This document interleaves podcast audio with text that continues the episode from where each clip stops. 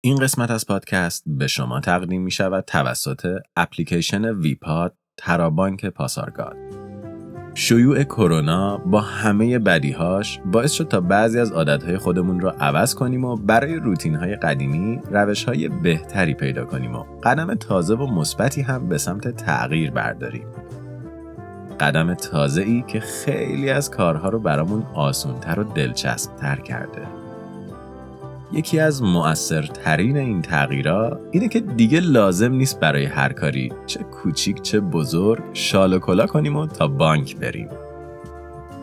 حالا بانک پاسارگاد با سالها تجربه بانکداری با الهام از تکنولوژی روز دنیا قدم بزرگی در این مسیر برداشته و با تکیه بر پیشینه خود و نگاه به آینده ای روشن اپلیکیشن ویپاد ترابانک پاسارگاد رو در اختیار کاربران خودشون قرار داده تا از سراسر ایران بدون مراجعه به شعبه هر ساعت از شبانه روز و هر روزی از هفته از خدمات متنوع بانکی برخوردار باشند. با کمک اپلیکیشن ویپاد شما می‌تونید بدون مراجعه به بانک حساب دیجیتال پاسارگاد افتتاح کنید در محل دلخواهتون کارت فیزیکی رو دریافت کنید بدون نیاز به زامن، وسیقه و چک و تنها با یک اعتبار سنجی آنلاین تسهیلات خورد مصرفی دریافت کنید، کارت هدیه بگیرید، در صورت وقوع مشکل کارتتون رو بلافاصله مسدود کنید، رمز پویای کارتتون رو فعال کنید و بدون پرداخت کارمزد با پیامک از جزئیات تراکنش خودتون با خبر بشید. و تازه اینها تنها برخی از خدماتیه که بانک پاسارگاد در اپلیکیشن ویپاد ارائه می‌کنه. تنها کافیه به لینک موجود در توضیحات یا آدرس wepod.ir سر بزنید و با نصب ویپاد از این تجربه تازه و مدرن لذت ببرید. در یونان باستان نارسیس جوان زیبایی بود که به عشق دلباختگانش توجه نمی‌کرد. اون به همه پاسخ رد می‌داد. مهم نبود این افراد انسان بودن یا الهه و پری. اون نسبت به همه این افراد بی‌اعتنا بود و کاری به کار اونها نداشت. تا اینکه یکی از اشاق نارسیس شکایت خودش رو پیش نمسیس برد. نمسیس الهه نیکی و بدی، عدالت و انتقام بود. دختر زئوس و مجازات کننده عاشقان بی‌اعتنا و قانون شکن. نمسیس با شنیدن داستان تصمیم گرفت تا نارسیس رو به عشقی که دیگران به خاطرش زجر میکشیدند دچار کنه. پس هنگامی که نارسیس برای نوشیدن آب به کنار چشمه ای رفته بود، برای نخستین بار و در بازتاب آب نگاهش به چهرش افتاد و برای اولین بار با خود واقعیش روبرو شد. نارسیس که فریفته و عاشق انعکاس تصویر خود در آب شده بود، تلاش کرد تا تصویرش رو در آغوش بکشه و این مواجهه در نهایت به غرق شدن اون در آب و مرگش ختم شد. نارسیس جوان نسبت به وجود و تصویر خودش به خداگاهی رسیده بود و این خداگاهی در نهایت جانش رو گرفته بود. سلام. مواجهه انسان با خود همیشه یکی از عجیبترین ملاقات های تاریخ به شمار می رفته. از نارسیس زیبا در یونان باستان تا ونیزی هایی که برای اولین بار در روم با انکاس تصویر خود در آینه مواجه می شدند این ملاقات یادآور یک موضوع کوچیک ولی مهم در هوشیاری ماست. پدیده ای که همیشه در ناخودآگاه ما بوده ولی هیچ وقت به اون فکر نمی کردیم. اینکه در میان همه موجودات جهان ما تنها کسانی هستیم که خداگاهیم. یعنی از وجود خودمون با خبریم می‌دونیم که شخصیت اصلی زندگی خود هستیم و می‌تونیم درباره این دانش تأمل و تفکر کنیم. اتفاقی که شاید مهمترین و بارزترین تفاوت ما و دیگر ساکنین زمین و علت اصلی بقا و موفقیت هوموسیپین ها در این کره خاکی به شمار میره. اما این خداگاهی دقیقا چیه؟ از کجا آمده؟ و آیا وجود اون چیزی فراتر از مغز و جسم فیزیکی ما به شمار میره؟ برای پیدا کردن ریشه خداگاهی یا همون کانشسنس ما باید به ابتدای زندگی در زمین برگردیم. جایی که این آگاهی از وجود حتی به شکل حد اقلی خودش به موجودات زنده برای بقا برتری می‌داد. در ابتدای جهان موجودات زنده تکسلولی هیچ اختیاری نسبت به جایی که در اون قرار داشتن یا مسیری که در اون حرکت می‌کردند نداشتند. اونها موجوداتی بی اختیار در برابر جریان آب و موجهای حرکتی بودند که اگه در مسیرشون به غذا می رسیدن غذا می خوردن و اگرم نمی رسیدن می مردن. تا اینکه جهش های ژنتیکی به یه سری از موجودات این اجازه رو داد تا با انتخاب خودشون حرکت و مسیرشون به غذا رو پیدا کنن.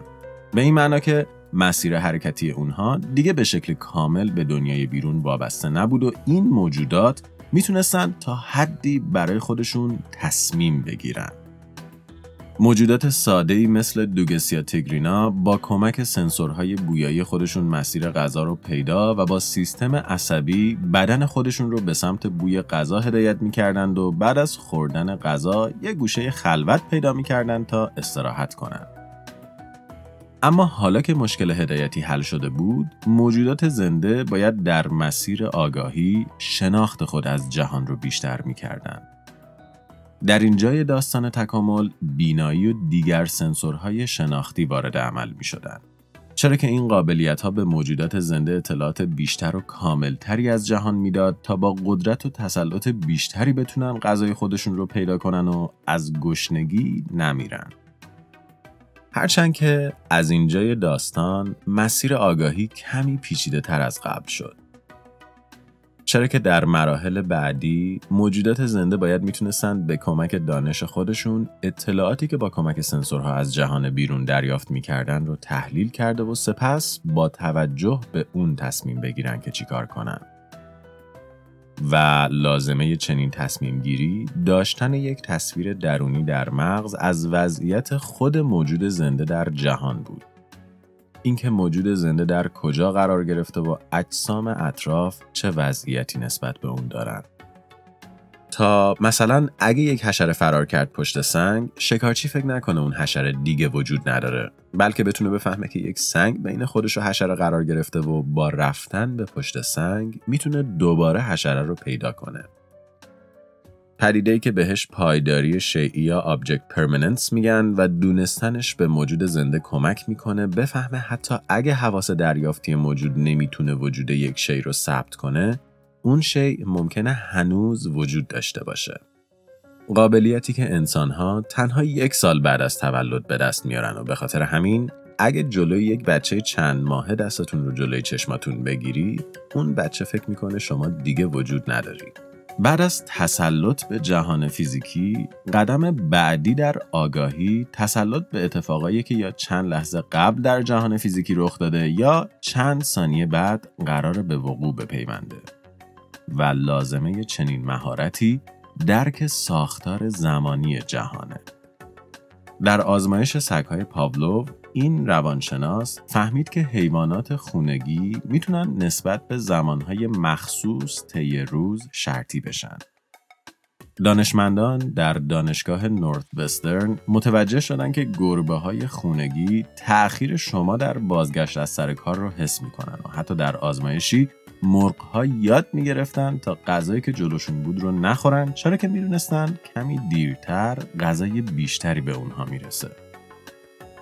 قابلیت انتظار برای یک رخداد در آینده یا همون خوشنودی به آینده سپرده شده که انسانها هم تا حدی به اون مجهز هستند و در قسمت تست مارشملو به شکل کامل دربارش صحبت کردیم.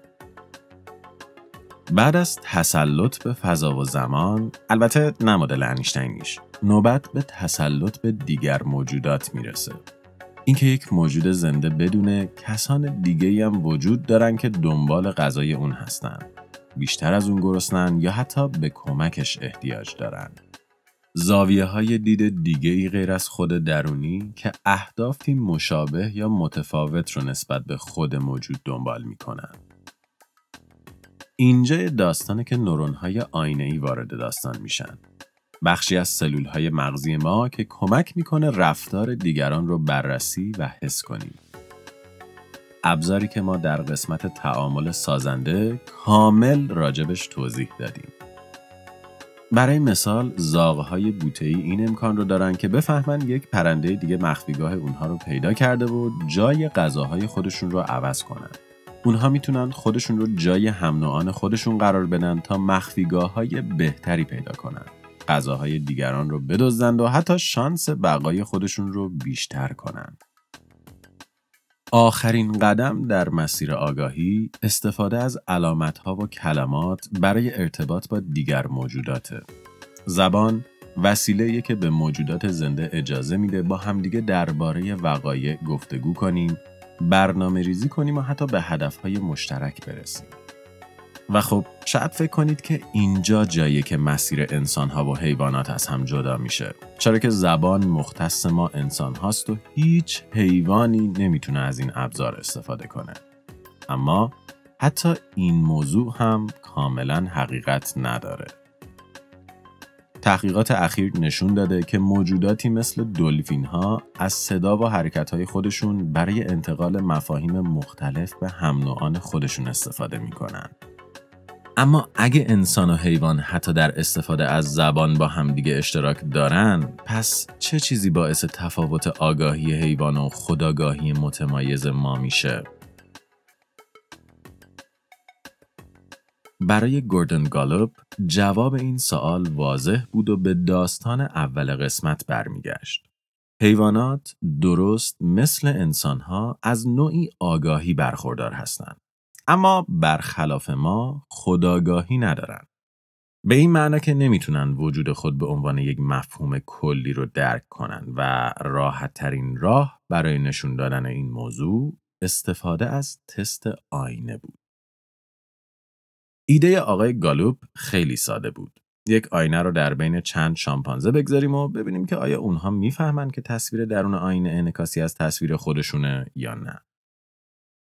گوردون گالوب فضایی رو برای آزمایش خود آماده کرد و آینه ای رو هم همراه شامپانزه در اون قرار داد.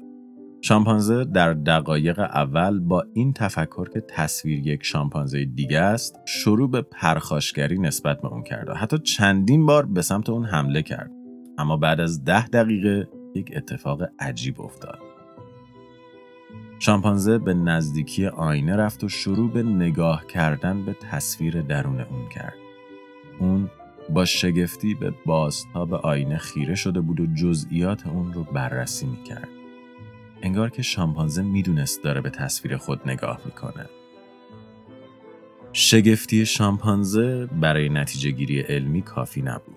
پس گالوب تصمیم گرفت یک تغییر کوچیک در آزمایشش ایجاد کنه. اون با خودش فکر کرد که یکی از کارکردهای آینه برای ما چک کردن خودمون برای اینه که لکی روی صورتمون نباشه یا آشغالی در موهامون گیر نکرده باشه. پس اگه یک لکه روی صورت شامپانزه ایجاد می‌شد و شامپانزه با نگاه به آینه می‌فهمید که روی صورتش لک شده، آزمایش ثابت می‌کرد که شامپانزه از وجود خودش آگاهه. گالوپ شامپانزه رو بیهوش کرد و با رنگ قرمز علامتی روی پیشونی اون ثبت کرد و سپس حیوان رو دوباره در اتاق قرار داد. شامپانزه به هوش اومد. اطراف رو بررسی کرد و دوباره به سمت آینه رفت و بعد از چند لحظه متوجه علامت قرمز شد. اون کمی به قرمزی روی پیشونی شامپانزه در اون آینه نگاه کرد و سپس با شک دستش رو بالا برد و پیشونی خودش رو لمس کرد. شامپانزه از بازپا به خودش باخبر بود. اون از وجود خودش آگاهی داشت. با کشف گالوب درک دانشمندان از خداگاهی یک شبه تغییر کرد. با تکرار آزمایش و تغییرات مختلف محققین متوجه شدند که شامپانزه ها تنها موجوداتی نبودند که از وجود خودشون آگاهی داشتند. کلاق ها، وال ها و حتی فیل ها هم می‌تونستن انعکاس تصویر خود در آینه رو تشخیص بدن. به این معنا که حتی فیل ها هم می‌تونستن به یک آینه نگاه کنن و بفهمن که دارن به تصویر خودشون نگاه می‌کنن. ولی معنای این کشف چی بود؟ آیا حیوانات و انسانها یکی بودن؟ آیا تمامی حقوق انسانها برای حیوانات هم در نظر گرفته می‌شد؟ آیا میمونی که به انسان حمله می کرد باید زندان می‌رفت و جریمه می‌شد؟ اگه هیچ تفاوتی بین ما و شامپانزه ها وجود نداشت چطور ما ما شده بودیم؟ جواب این سوالو میشه در یک آزمایش خیلی عجیب و غریب از دهه 1970 پیدا کرد. در سال 1975 هربرت تراس از دانشگاه کلمبیا می‌خواست ببینه که آیا یک شامپانزه می‌تونه زبان اشاره انسانها رو فرا بگیره و از طریق اون با انسانها گفتگو کنه. دکتر تراس شامپانزه کوچیکی به اسم نیمچیمسکی که یک شوخی با نام نوام چامسکی زبانشناس آمریکایی بود رو به خانه یک خانواده آمریکایی در نیویورک فرستاد که در کنار اونها بزرگ بشه و کم کم زبان اشاره رو یاد بگیره. نیم در مدت زمان کوتاهی 201 علامت از زبان اشاره آمریکایی رو فرا گرفت و می‌تونست با هدایت مادرش یا دکتر تراس این کلمات رو به زبان بیاره. هرچند که دکتر تراس خیلی زود مشاهده کرد که توانایی نیم به همین جا محدود می‌شد. اون می‌تونست کلمات رو با کمک محققین یا خانوادش به یاد بیاره اما نمی‌تونست از این کلمات برای گفتگو با اطرافیانش استفاده کنه. اون نمی‌تونست با کلماتی که یاد گرفته بود بگه غذا چی می‌خواد یا خسته است یا می‌خواد بیرون بره. اون فقط کلمات رو به حافظه سپرده بود و درست مثل یک توتی داشت اونها رو به زبون یا دقیقتر بخوایم بگیم به دست می آورد. با شکست پژوهش نیم از خانواده نیویورکیش گرفته شد و به یک منطقه محافظت شده نقل مکان کرد و تا پایان عمرش در سال 2000 در اونجا ساکن شد. اما این پژوهش شکست خورده برای نتیجه گیری یک نورولوژیست دیگه کفایت می کرد. دکتر وی اس راماچاندران رو احتمالاً از قسمت‌های قبلی پادکست یادتونه. یکی از شناخته شده ترین نورولوژیست های جهان و فردی که یکی از کاشفین اصلی نورون های آینه به شمار میره و داستان یکی از بیمارانشون رو در قسمت اندام خیالی تعریف کردیم. دکتر راماچاندران معتقد تفاوت اصلی میان خداگاهی انسانها و آگاهی حیوانات در هوشیاری درون نگارانه یا introspective consciousness خلاصه میشه. حالا هوشیاری درون نگارانه یعنی چی؟ یعنی ما انسان ها نه تنها می‌تونیم اطرافمون، زمانمون و دیگر موجودات رو مشاهده کنیم بلکه می‌تونیم به وجود اونها به شکل مستقل و رها از وابستگی های اطراف فکر کنیم. شما می‌تونید چشم های خودتون رو ببندید و تصویر منی که در حال روایت این داستان برای شما هستم رو در ذهنتون ببینید. حالا اگه من به شما بگم که موهام قرمز یه خالکوبی گنده از سیاره زمین روی پیشونیم دارم و به گوشام گوشواره وصله تصویر ذهنی شما بلا فاصله با این مشخصات اصلاح میشه و حالا من رو به این شکل می‌بینید حتی با اینکه این تصویر وجود خارجی نداره. حتی با اینکه شما اصلا از اینکه من چه شکلی هستم خبر نداری. ذهن شما می‌تونه تصاویر مختلف از جهان رو دریافت کنه این تصاویر رو به مفاهیم کلی تر بشکونه و سپس این مفاهیم رو در مواردی که هیچ ارتباطی با تصویر مشاهده شده ندارن به کار بگیره. ذهن شما می‌تونه یک اجدها رو تصور کنه با اینکه اجدهایی وجود نداره. می‌تونه ای که در انتظارش هستید رو ببینه با اینکه حتی هنوز اتفاق نیفتاده و از همه مهمتر ذهن شما می‌تونه از تمامی چیزهایی که شما در زندگیتون مشاهده و تجربه کردید کمک بگیره تا یک داستان نو بسازه.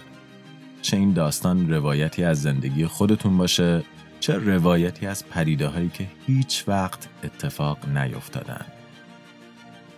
پس شاید بشه گفت در خلاصه ترین شکل خودش تفاوت خداگاهی ما با آگاهی دیگر موجودات در یک توانایی خیلی ساده ولی در عین حال بی نهایت پیچیده است. اینکه ما می‌تونیم برای خودمون درباره خودمون و در وصف جهانی که درش زندگی می‌کنیم داستان بگیم و بقیه نمی‌تونن. اما آیا ممکنه داستان از این هم پیچیده تر بشه؟ آیا امکانش هست که این هوشیاری و داستانی که ما در ذهن خودمون میگیم سرآغاز کل دنیایی باشه که در اون زندگی می‌کنیم؟ خب اینجاست که یک تئوری خیلی خیلی عجیب و غریب تر مطرح میشه و اون هم فرضیه هوشیاری کوانتومیه. اگه یادتون باشه در قسمت گمانه حفاظت زمانی گفتیم که در مکانیک کوانتومی ذرات زیراتمی هم ذره هستن هم توابع احتمالاتی به این معنا که احتمال وجود این ذرات در یک نمودار موجی شکل وجود داره و تنها با اندازهگیری ما این ذرات تا به احتمالی خودشون رو از دست میدن و به شکل یک ذره قابل مشاهده میشن. بهترین راه اثبات این موضوع آزمایش دوشکافی یانگه. آزمایشی که در اون یک پرتو نور از میان یک مانع که دو شکاف در اون ایجاد شده عبور داده میشه و اونور روی یک صفحه حساس دیگه ثبت میشه. در حالت عادی و با عبور پرتوهای نور نمودار ثبت شده روی صفحه درست مثل امواج آبه. یک ترکیب تکرار شونده که شدت ذرات اون کم و زیاد میشه. اما هنگامی که عبور پرتوهای نوری از مانع دو شکافی مشاهده بشه نور ماهیت موجی خودش رو از دست میده و اون سوی صفحه به شکل ذره ثبت میشه. یعنی برخلاف حالت قبلی که فوتون ها به شکل موجی روی صفحه حساس ثبت می شدن، این سری یک طرح مشابه دو شکاف مانع ایجاد می کنن. به عبارت دیگه مشاهده عبور ذرات از مانع توسط ما باعث میشه ساختار فوتون ها عوض بشه و از موج به ذره تبدیل بشن. طبق باور نیلز بور و ورنر هایزنبرگ پایه‌گذاران مکتب کوپنهاگ دلیل اصلی این اتفاق همون دوگانگی موج و ذره ذرات در ابعاد کوانتومیه.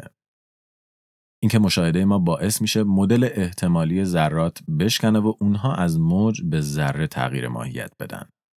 ولی این اندازهگیری دقیقا یعنی چی؟ آیا اندازهگیری به معنای روشن کردن سنسور کنار مانعه؟ اندازهگیری زمانیه که اطلاعات سنسور به کامپیوتر ارسال میشه. وقتی که ما اون اطلاعات رو می‌بینیم یا موقعی که داده های دریافتی توی مغز ما بررسی میشن دقیقا کجای این داستان اون فوتون یا اون ذره زیر اتمی می‌فهمه که باید به جای موج ذره باشه؟ خب این چیزیه که بهش میگن مشکل اندازهگیری مکانیک کوانتومی و موضوعی که سالها ذهن فیزیکدانان و محققین رو به خودش مشغول کرده. یک پاسخ احتمالی برای این مشکل تفسیر فون نیومن ویگنره که پیشنهاد می‌کنه شکسته شدن تابع احتمالی از موج به ذره زمانی اتفاق میافته که یک ذهن هوشیار اطلاعات رو دریافت می‌کنه. یا به زبان ساده تر این هوشیاری ماست که باعث میشه جهانی که درش زندگی می‌کنیم شکل بگیره و از یک مدل احتمالی به یک واقعیت قابل لمس تبدیل بشه.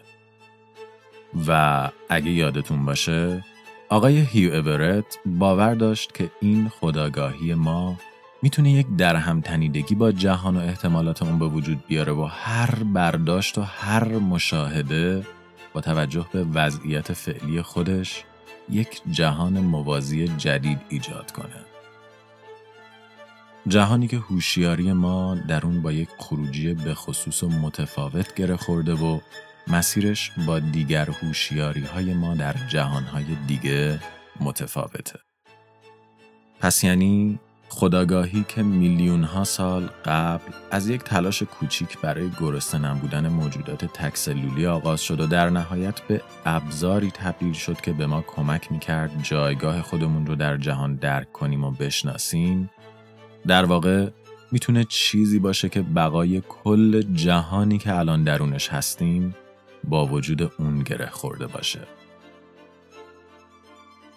یک چرخه بی پایان و تعادلی ابدی از جهانی پایدار برای ذهنی خداگاه.